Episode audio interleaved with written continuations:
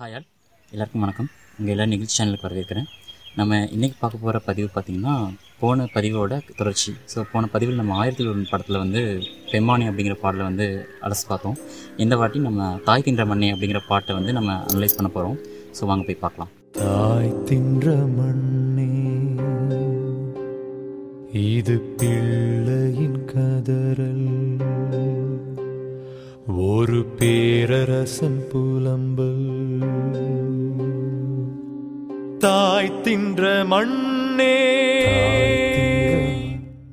இந்த தாய் தின்ற மண்ணே பாடல் பார்த்தீங்க அப்படின்னா அஹ், பார்த்திபன் அதாவது சோலா கிங்குக்கும் ரீமா தூதுவருக்கும் நடுவில் வர பாடலாக தான் நம்ம பார்த்துருப்போம் படத்தில்.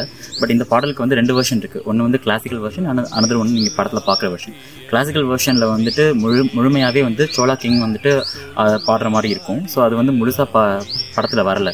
ஸோ ஒரு ஃபர்ஸ்ட் ஆஃப் தான் வந்திருக்கு. ஸோ அந்த பாடல் பற்றி தான் நம்ம இப்போ விரிவாக பார்க்க போகிறோம் வாங்க பார்க்கலாம்.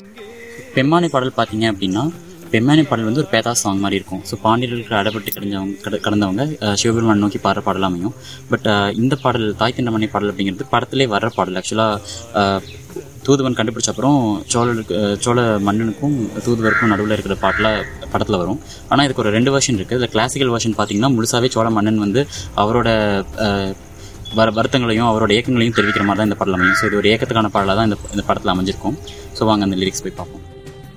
பாடல் வரிகள் பார்த்தீங்க அப்படின்னா தாய் தின்ற மண்ணே அப்படின்னு தான் ஆரம்பிக்கும். ஸோ தாய் தின்ற மண்ணே அப்படிங்கிறதோட மீனிங் என்னன்னா என்னோட தாய் சாப்பிட்ற மண் தாய் தாய் எப்படி மண்ணை சாப்பிடுவாங்க அப்படின்னா தாய் குழந்தையா இருந்தப்ப மண் சாப்பிடும். குழந்தைங்க வந்து மண் மண்ணோட ஸ்மெல் பிடிக்கும் அவங்களுக்கு மண்ணோட டேஸ்ட் கொஞ்சம் பிடிக்கும். ஸோ அதனால் சின்ன குழந்தைங்க வந்து டக்குன்னு மண்ணில் க கை வச்சு எடுத்து ப- எடுத்து வாயில் வச்சுருவாங்க. அது எல்லா வீட்லேயும் நடக்கும்.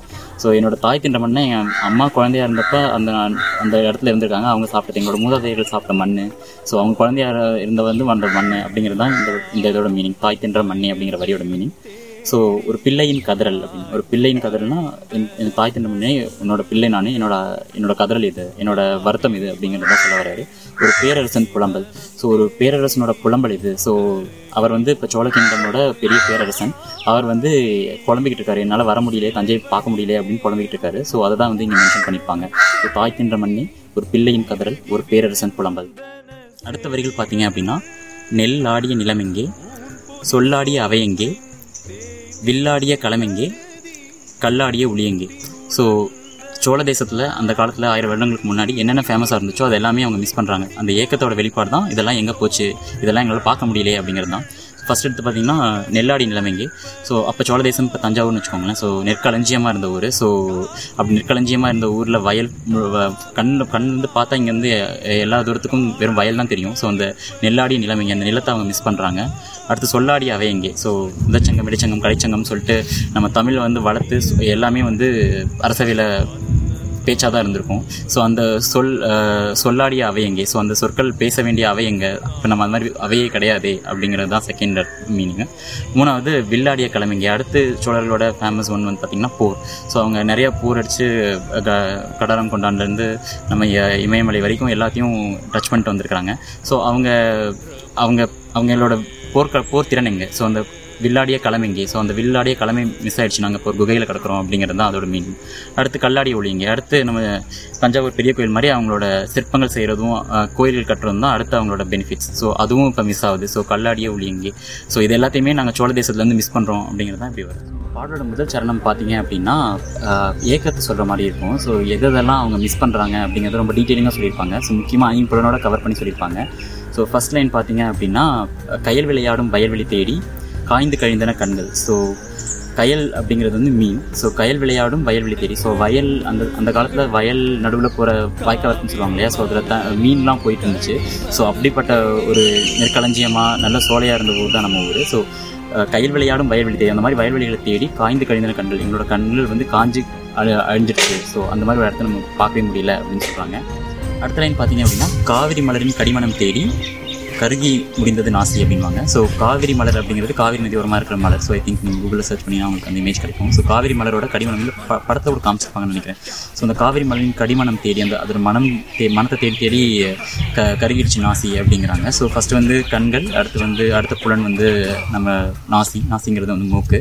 ஸோ அடுத்து பார்த்தீங்க அப்படின்னா சிலை மே சிலை வலிமேவும் ஒளி ஒளி ஒளி ஒளி தேடி திருகி விழுந்தன செவிகள். ஸோ டக் டக் டக்குன்னு சிலை செய்யும்போது ஒளி வந்து அடிக்கிற சவுண்ட் கேட்கும் இல்லையா? ஸோ அந்த சவுண்டு கேட்காம திருகி விழுந்தது செவிகள் அப்படின்னு க தெ- இது செவிகள்லாம் அந்த செவியெல்லாம் மறத்து போச்சு. என்ன செவியெல்லாம் விழுந்துருச்சு அப்படின்னு சொல்கிறாங்க ஸோ அடுத்து ஊன்பதி சோற்றின் தேன் சுவை கருதி ஒட்டி விழுந்தது நாவும். ஸோ ஊன்பதி சோறு அப்படிங்கிறது அந்த காலத்தில் ஊன் ப்ளஸ் சோறு எல்லாம் சேர்த்து நம்ம சாப்பிட்டு இப்போ எங்களுக்கு ஒன்றுமே கிடைக்காம ஒட்டகம் அது இதுன்னு அடித்து சாப்பிட்டுருப்பாங்க ஸோ ஊன்பதி சோற்றின் தேன் சுவை கருதி ஒட்டி விழுந்தது. நாவு நாவும் வந்து உழந்துச்சு. ஸோ அந்த நான்கு புலன்களும் இப்போ எங்களுக்கு நான் எங்களுக்கு தஞ்சை மண் இல்லாமல் எங்களுக்கு எல்லாம் செத்து போச்சு அப்படிங்கிறது தான் இவர் மீன் அப்படின்னா புலிக்கொடி பொறித்த சோழ மாந்தர்கள் கலிக்க எலிக்கறி பொறிப்பது அப்படின்னு சொல்லியிருப்பாங்க. ஸோ புலிக்கொடி வந்து சோழர்களோட சின்னம். ஸோ அந்த புலிக்கொடி பொறித்த சோழ மாந்தர்கள் இப்போ வந்து நாங்கள் எலிக்கறி சாப்பிட்ருக்கோம் சாப்பிட்றதுக்கு எதுவுமே இல்லாமல் அப்படிங்கிறது தான் அதோட மீனிங்கு ஸோ அடுத்த லைன் பார்த்தீங்க அப்படின்னா காற்றை குடிக்கும் தாவரமாகி காலம் கழிப்பதோ. ஸோ காற்றை மட்டும்தான் சுவாசிச்சுட்டு இருக்கோம் எப்படி தாவரங்கள் கா காற்றை மட்டும்தான் சுவாசிச்சுட்டு உயிர் வாழுதோ அதே மாதிரி நாங்களும் காற்றை மட்டும்தான் சுவாசிச்சுட்டு தாவரம் மாதிரி வாழ்ந்துக்கிட்டு இருக்கோம் அப்படிங்கிறாங்க. ஸோ மண்டை ம- மண்டை ஓடுகள் மண்டிய நாட்டை மண் ஆள்வதோ ஸோ இங்கே எல்லாருமே செத்துக்கிட்டு இருக்காங்க. அந்த தேசத்தை வந்துட்டு நான் என்ன ஆள சொல்கிறாங்க அப்படிங்கிற மாதிரி முடிஞ்சிருக்கு. இந்த ரெண்டாவது சரணம் பார்த்தீங்க அப்படின்னா படத்தில் வராது. ஸோ இந்த படத்தோட அந்த பாட்டோட லிரிக்ஸ் நம்ம பார்க்கலாம். ஃபர்ஸ்ட் லைன் பார்த்தீங்கன்னா நொறுங்கும் உடல்கள் பிதுங்கும் உயிர்கள் அழுகும் நாடு அழுகின்ற அரசன். ஸோ இந்த லைனில் என்ன சொல்ல வராங்க அப்படின்னா இது ஸ்ட்ரீட் ஃபார்வர்ட் மீனிங் அங்கே இருக்கவங்க எல்லாரும் உடல் எல்லாம் நொறுங்கிக்கிட்டு இருக்கு. ஸோ எல்லாம் சுக்குநூறாக அவங்கள்ட்ட எலும்பு மட்டும்தான் இருக்குது வேறு எதுவுமே இல்லை சதையே இல்லை. ஸோ நொறுங்குது உடல்கள்லாம். உயிர்கள்லாம் பிதுங்குது. ஸோ உயிர்கள் வந்து பிதுங்குது. ஸோ அழுதுட்டு இருக்காங்க மக்கள். ஸோ நாடே அழுதுட்டு இருக்கு. அரசனும் அழுதுகிட்டு இருக்கான் அப்படிங்கிறது தான் ஸோ பழம் தின்னும் கிளியோ பிணம் தின்னும் கழுவோ தூதோ முன்வினை தீதோ. ஸோ இது வந்து அந்த படத்தோட கான்செப்ட் பிரகாரம். ரீமாசன் வந்து தூதராக வந்திருப்பாங்க. ஸோ எப் ராஜா மட்டும் அதை நம்ப மாட்டார். ஸோ சோழ மன்னர் வந்து அதை நம்ப மாட்டார். ஸோ இப்பயும் அது அந்த அந்த டவுட் இருந்திருக்கும். ஸோ இப்போ வந்திருக்கிறது வந்து பழம் தின்னும் கிளியோ இல்லை பிணம் தின்னும் கே- பிணம் தின்னும் கழுவோ தூதோ முன்வினை தீதோ. ஸோ இது வந்து தூதா இல்லை முன்வினை தீதோ. ஸோ கிளி சாப் பழங்கள் சாப்பிட்ற கிளியா இல்லை பிணத்துக்கு தின்ற கழுகா இது? நமக்கு என்ன எனக்கு தெரியல அப்படிங்கிறதா ஒரு மீனிங் ஸோ தூதம் முன்வினை தீதோ ஸோ அப்படிங்க அப்படிங்கிறது தான் இதை கண்டினியூஷனாக இருக்கும். களங்கள் அதிர களிறுகள் பிளிர சோளம் அழைத்து போவாயோ? ஸோ தங்கமே எண்ணெய் தாய்மணில் சேர்த்து புலவிகள் போலே புரண்டிருப்போம். ஆயிரம் ஆண்டுகள் சேர்த்த கண்ணீரை அருவிகள் போலே அழுதிருப்போம். ஸோ இதோட மீனிங் என்ன அப்படின்னா ஸோ அந்த இப்போ தூது வந்திருக்கிறத தூதுன்னு நம்பிடுறாரு. தூ- தூதுன்னு நம்பிட்டு ஸோ களங்கள் அப்படிங்கிறது போர்க்களம் மதுரை யானைகள் அஹ், போர்க்குளம் அதிரணுமா எப்படி அதுன்னா யானைகள் அங்கே சோழ தேசத்தில் இருக்க யானைகள் வந்து நல்லா பாகுபலியில் பார்த்துருப்பீங்களே ஸோ அந்த மாதிரி பிளிரும்போது போது அந்த சோ- சோழ தேசமே அந்த சோழ தேசத்தில் இருக்க களங்கள்லாம் அதிர்ந்து இவங்களை வரவேற்கணுமா? ஸோ களங்களும் மதிர களிர்கள் பிளிர்கள் சோளம் அழைத்து போவாயோ?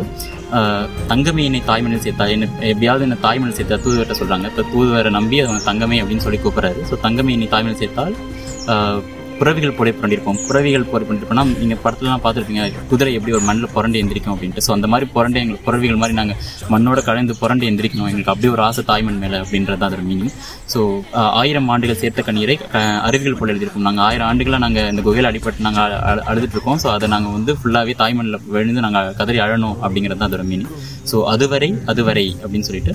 ஸோ இந்த நாள் நடக்கிற வரைக்கும் தமிழன் காணும் துயரம் கண்டு தலையை சுற்றும் கோலே அழாதே அப்படின்னு. ஸோ அது வரைக்கும் தம் இந்த கோல்லாம் நார்மலாக சுற்றிட்டு இருக்கு இல்லையா? ஸோ இது வந்து தற்குறிப்பேட்டான்னு சொல்லுவாங்கல்ல. ஸோ கோள்கள்லாம் வந்து தன்னால் தான் சுற்றிக்கிட்டு இருக்கு. ஸோ த தன்னை தானே சுற்றிக்கிட்டு இருக்கு. ஸோ பூமி எடுத்தாலும் சரி அடுத்த கோள்களை எடுத்துட்டாலும் சரி. ஸோ தன்னை தானே சுற்றுறது வந்து த- இவர் என்ன சொல்கிறாரு அப்படின்னா தமிழர் க- கண்ண தமிழர் படுற அவஸ்தையை பார்த்துட்டு இது தல் கோள் வந்து தன்னை தானே சுற்றிக்கலாம் ஸோ இது வந்து கவிஞரோட தற் தற்குறிப்பிட்டானே ஆனால் அழகான உவமை உவமை சொல்கிறது ஸோ தமிழன் காணும் துயரம் கண்டு தன்னை த தலை சுற்றும் கோடை அழாதே.